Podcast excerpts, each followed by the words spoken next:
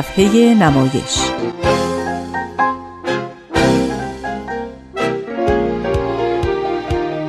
فصل دوم.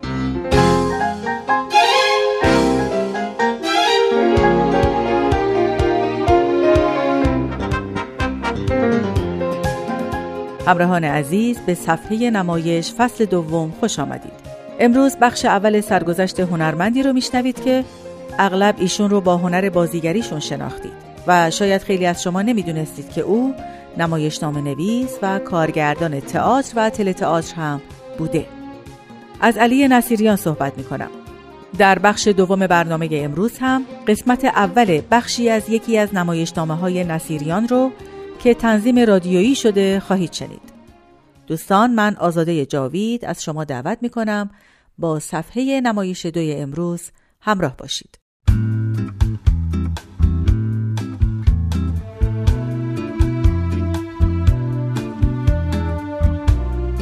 علی نصیریان روز دوشنبه 15 بهمن 1313 خورشیدی به دنیا اومد.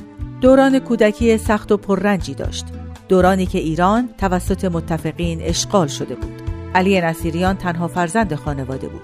او درباره دوران کودکیش اینطور گفته: اوضاع خیلی خیلی سختی بر ما گذشت. من تازه می‌خواستم به مدرسه برم. اون هم در شرایطی که حتی نان گیر نمی اومد. بیشتر مردم زندگی تلخ و مهنتباری داشتن. آبانبارها و حوزها پر از آلودگی بود. زمستونا اونقدر برف می اومد که ما نمی‌دونستیم چطور برف ها رو از حیات بیرون بریزیم. بیماری و بیکاری پدرم شرایط ما رو سختتر هم کرد. این شرایط بعدها بر نوع نگاه و همینطور در آثارم تأثیر بسیاری گذاشت. فقر و نداری و زندگی سخت نوعی تلخی به نگاهش نسبت به دنیا میده که به قول خودش هرگز از ذهنش بیرون نمیره. نصیریان از کودکی با نمایش های سنتی ایران آشنا میشه. او در این مورد گفته پدرم بسیار مذهبی و در عین حال صاحب ذوق بود. منزل ما هم اون زمان در میدان شاپور بود. در اونجا قهوه خانه های بسیاری وجود داشت که در اونها همیشه مراسم نقالی برپا بود. در ایام محرم هم گروه های تعذیه بسیاری به محله ما می اومدن. من با پدرم به تماشای تعذیه می رفتم و از همون زمان به بازیگری علاقه من شدم. به دبیرستان پیرنیا رفت. اونجا با جمشید لایق، اسماعیل داورفر و مهدی فتحی که همگی بعدها از بزرگان بازیگری شدن هم کلاس شد. با دوستانش گروه تئاتر دبیرستان رو تشکیل میدن و یک نمایش کمدی روحوزی در مدرسه اجرا می‌کنن. اما اینها برای علی جوان کافی نبود. سال 1329 همزمان با دبیرستان در کلاس های جامعه باربود در خیابان لالزار هم نام نویسی کرد. کلاسی بود که اسماعیل مهرتاش در سال 1305 راه اندازی کرده بود و در اونجا موسیقی، تئاتر و ادبیات درس می‌داد. سال 1330 بود که کتاب هنر تئاتر نوشته عبدالحسین نوشین رو خوند. بعد در کلاس تئاتر سعدی که همسر نوشین یعنی بانو لورتا اون رو اداره می کرد شرکت کرد. اما تئاتر سعدی در نخستین ساعات وقایع 28 مرداد توسط عدهای به آتش کشیده شد و تعطیل شد. بعد از اون علی نصیریان به هنرستان هنرپیشگی رفت. در دوره سه ساله هنرستان با فهیمه راستکار، بیژن مفید، جعفر والی و عباس جوانمرد هم دوره شد.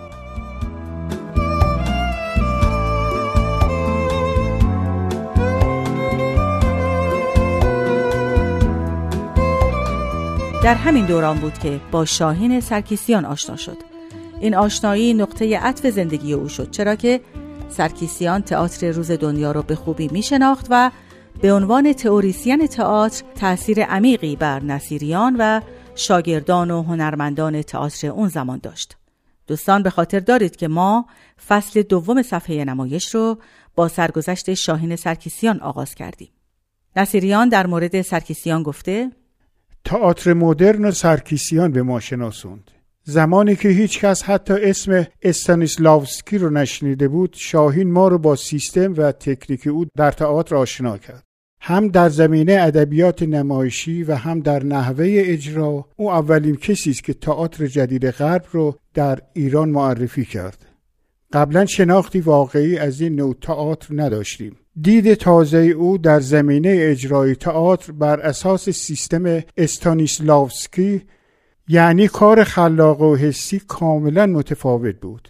حتی تئاتری های فرنگ رفته اون زمان هم از اون اطلاع نداشتن.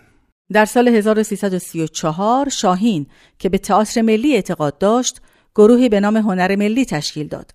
این گروه تشویق شدند تا متون و داستانهای ایرانی رو برای اجرا بر صحنه تئاتر اقتباس کنند.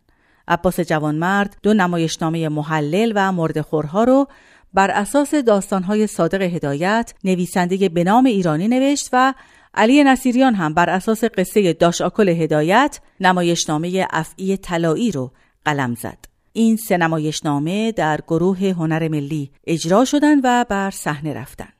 در سال 1335 بود که نصیریان بلبل سرگشته رو نوشت بر اساس افسانه قدیمی و به خاطر اون جایزه نخست مسابقه نمایشنامه نویسی رو دریافت کرد. نمایشنامه بلبل سرگشته سرآغازی بود برای نمایش ایران و جامعه تئاتری رو متوجه خودش کرد. بلبل سرگشته توسط گروه هنر ملی در سال 1337 برای اولین بار بر صحنه رفت. با کارگردانی و بازی خود علی نصیریان. بلبل سرگشته بارها اجرا شد.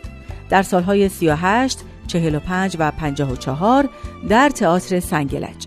نصیریان که بسیار به هنر ملی و ایرانی علاقمنده با استفاده از نشانه ها و عناصر سنتی ایرانی در قالبی دراماتیک و شیوه های مدرن نمایشنامه های لونه شغال و بنگاه تئاترال رو نوشت.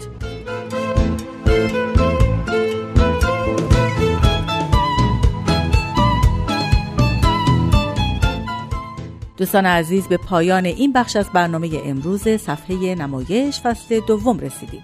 از همکارم کامران فریدونی برای همراهیش سپاسگزارم. حالا به بخش اول قسمتی از نمایشنامه بلبل سرگشته اثر علی نصیریان توجه کنید.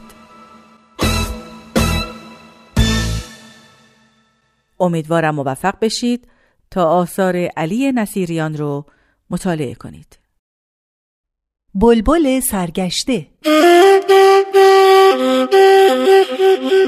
نویسنده علی نصیریان.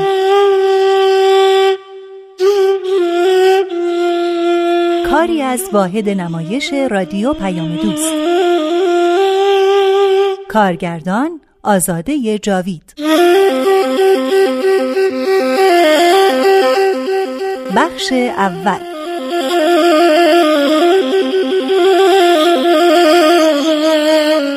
تابلوی اول.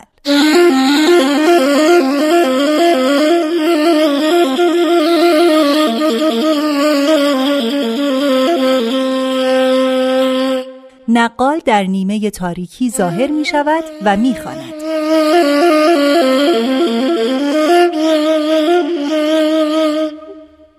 بشنو از نی چون حکایت می کند. از جدایی ها شکایت می کند. که از نیستان تا مرا ببریده اند از نفیرم مرد و زن نالیده اند سینه خواهم شرح شرح از فراق تا بگویم شرح درد اشتیاق. نی حدیث راه پرخون می کند قصه های عشق مجنون می کند. یه خونه قد یه غربیل. یه درخت داره قد یه چوب کبریت. یه خونه از گل خام. خیال کنین مثل خونه های دیگه. یه اتاق داره که درش تو حیات باز میشه. در حیات کهنه و پوسیده و کلونی. درخت مو. یه باغچه جمع جور که گلاش خوش شده. طویله داس و چنگک و سفره و ساتور. خونه یه خارکن. یه خارکن بخ برگشته. این خارکن یه پسر داشت یه دختر. که اسای دستش بودن. می‌زنه و زنش از دار دنیا میره. بچه هاش بی مادر میشن. خارکنه میره یه زن دیگه می‌گیره و پسره و دختره زنبابا پیدا می‌کنن. چند وقت دخترک دردی تو دلشه. به خصوص تنگ غروبا که میشه یه غمی دلشو پر می‌کنه که نزدیک داغونش کنه. اما جرأت نمی‌کنه به کسی بروز بده. همدل پیدا نمی‌کنه. روزا کار خونه رو می‌کنه تو ایوون گیریم پهم می‌کنه اسباب سماور رو با سلیقه گوشش میچینه. سماور واسه خودش قلقل میجوشه دختره تو خیالات خودشه. پش میریسه و از درد پنهانیش ناله می‌کنه. ز روی بوم دیگه آفتاب پریده غمی دارم به دل اشکی به دیده. خورم زهر حلاهل تا بمیرم. نبینم کاکل خونیت بریده زنبابا از اتاق بیرون می آید و به ماهگل پرخاش می کند. چته باز جونم مرگ شده ها؟ من یه توکه پا میرم بیرون و برمیگردم. پشما رو رشتی؟ ها ببر بذار تو اتاق. پشمای سیاه رو بیار بریز. سماور آتیش کردی؟ ها مگه نگفتم چایی رو دم نکن؟ بابات حالا نمیاد. حیف نون گندم که تو می‌خوری. حالا بابات که اومد باز چایی جوشیده جلوش بذاری. خودت گفتی چای دم کن. خوبه خوبه. اینجوری جلوی من وای نستا یکی به دو کن. پشما رو بریز. ببین به زمین گرم خورده چه جور منو حرس و جوش میده ها. ایشالله همین روزا داغ تو رو هم به دل بابات می‌ذارم تا خیالم راحت شه. پناه بر خدا دختره گوگلچرون چه جونی داره؟ این همه زرج کشیده نمرده. زنبابا می رود. کمی بعد رشید ماهگل را صدا می زند. ماهگل؟ ماهگل! ها. ماهگل واکن! منم ماهگل! رشید چرا اینجا اومدی؟ سر چشمه نیومدی! نه. خب چرا؟ ما نصیب هم نمیشیم رشید. رسم دیار چی میشه؟ رسم دیار و واسه دیار می‌ذاریم و از اینجا میریم. فرار کنیم؟ ها؟ نمیشه. چرا نمیشه؟ پسر خان با یه دختر خارکن. خب خانو راضی می‌کنم. خان اگه سرش بره رسم دیار رو ول نمی‌کنه اگه پسندت کنه چی غروبه بابام میاد ماهگل اگه شاهرگمو ببرن تو رو می‌خوام برو برو فردا صبح سر چشمه چشم انتظارم ها اون چشم بالایی خب برو رشید می رود. ماهگل خسته می نشیند. سرش را روی چرخ نخریسی می گذارد. کولی در نیمه تاریکی ظاهر می شود. هیکل باریک و چهره سیاه سوخته، رختهای چینچینی، زینتالات و خالهای آبی پشت دستها و روی صورتش دارد. خانوم خانوم خانوم ترگل ورگلک در خونه وازه. خانوم ترگل ورگلک مهمون نوازه. خانوم ترگل ورگلک مثال مایه. خانوم ترگل ورگلک چشاش سیایه خانوم جون چه تیز لیلا رو میپای. لیلا دیوونه است. لیلا گم کرده داره. گم کرده عزیز کرده داره. لیلا سرگردون بیابوناست. وقت یه چی که او بیار گلو تازه کنی. هی هی از شنزارای دور میام. با آه و دود میام. هرچی می‌دونم تو خلواره آتیش چال کردم. خانومی حلقم خشکید. وقت یه چی که او بیار گلو تر کنیم. ماهگل می رود دنبال آوردن آب. خانومی رودخونه در دار و دوا می‌کنه. نگاه به آسمون دلا رو وا می‌کنه. آب. خیر امواتت. آه خروس خانوم گم کرده دارم گم کرده عزیز کرده دارم پیجورشم حبیبم مای حبیبم مای حبیبم چجوری در فراقت ما کشیدم؟ موم تنها و اون صحرا و اون دشت. تو با اسب سفیدت هی پی گشت. دو خوشگل دختری با رنگ و بویی. موم گم کرده یم دیوون خویی. نوم همزادم رشیده. به قدم سال سر روش بلگ بیده. ازش که چشم خود گل سازم امشو یکی اسب سیاه می سازم امشو که تا گیرم پی اسب رشیدم مثال بلبلی پر گیرم امشو هی هی خانومی از افقون موقم گرفتت؟ وقتی بینم چه باکیته؟ آی خانم ترگل ورگلک به انتظاری. خانم ترگل ورگلک یه دردی داری. خانومی مار سیاه رو یاد میاری. یه فال. فال؟ بگو بینم یه فال. نمیشه نمیشه. پس واسه چی اومدی؟ زبونم از حلقم در اومده بود. پی یه چیکه او بودم. یه فال. نمیشه نمیشه. مرده بی کفن روزه بی نماز دختر بی جهاز قلیه بی پیاز. فال بی نیاز حکمت نمی‌کنه. حکمت نمی‌کنه. ماهگل سکه ای را که به گردن دارد می‌کند و به کولی می‌دهد. بیا به این نیاز قسمت میدم. نوم خدا روشه. وقتی دنیا اومدم ننه خدا بیامرزم گردنم کرد پا بگیرم.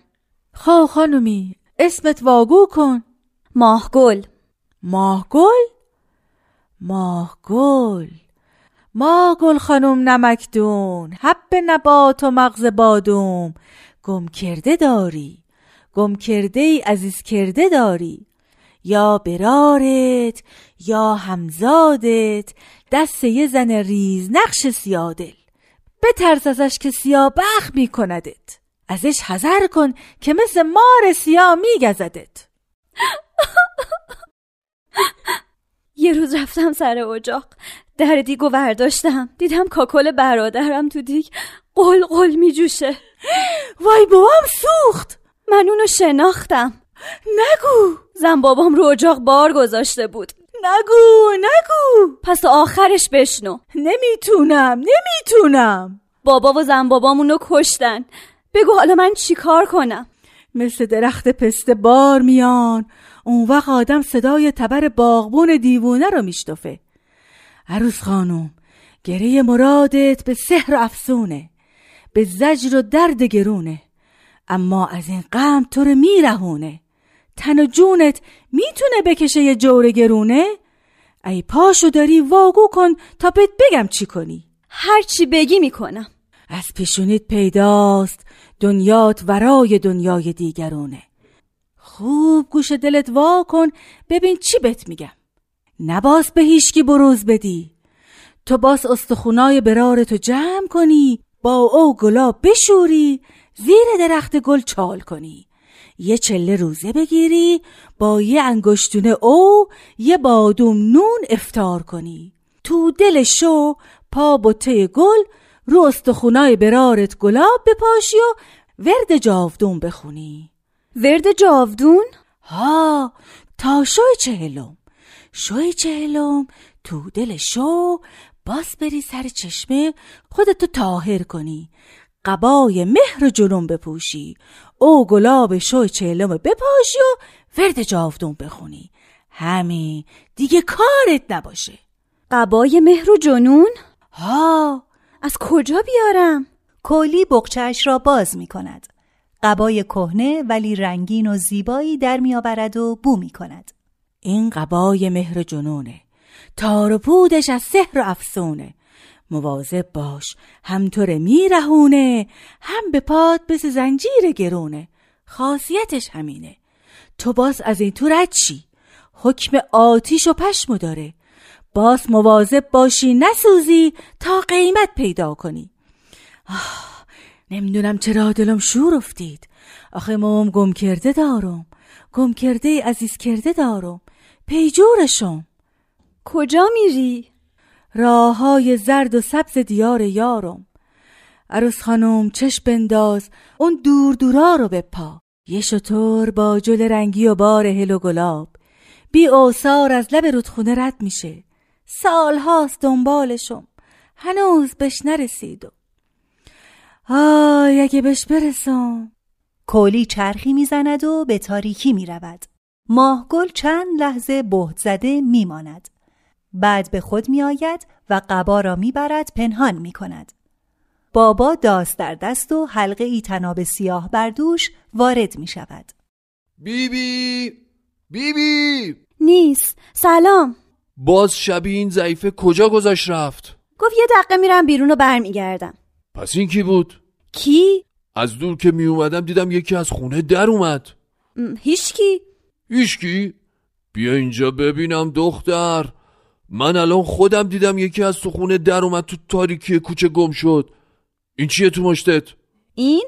هیچی جز قنده از کجا گیر آوردی؟ کی بهت داده؟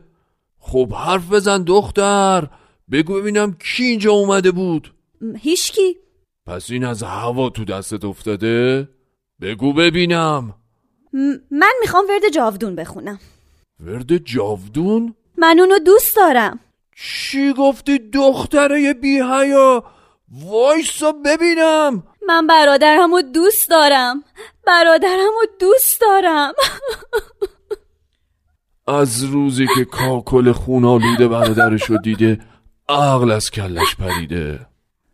زن بابا وارد می شود به بابا سلام می کند و یک راست می رود به اتاق. پس از لحظه ای به ایوان برمیگردد. پای سماور می نشیند و برای بابا چای می ریزد. آهای دختر داری چی کار می کنی؟ پشما رو می ریزن هنوز این یه گوله پشم تموم نشده؟ مگه نگفتم تا برمیگردم بشین بریس آخه دیشب تا صبح پنبه رشتم. امروز خوابم میومد. سر تا سر روزم که همش پی گوگل چرونی و کار خونم. خوبه خوبه. انقدر وراجی نکن. آدم توی روی بزرگتر وا نمیسته ببین مشتی به خدای احد و واحد. من دیگه از دست این به زمین گرم خورده عاصی شدم. دیگه نمی‌تونم با این چش سفید سر کنم. از پسش بر نمیام. رک و پوست‌کنده بگم. تازگیا سر و گوشش هم می هرچی نباشه آدم شناس داره. میشینن پسله آدم حرف می‌زنن. بیبی حرف دهن تو بفهم.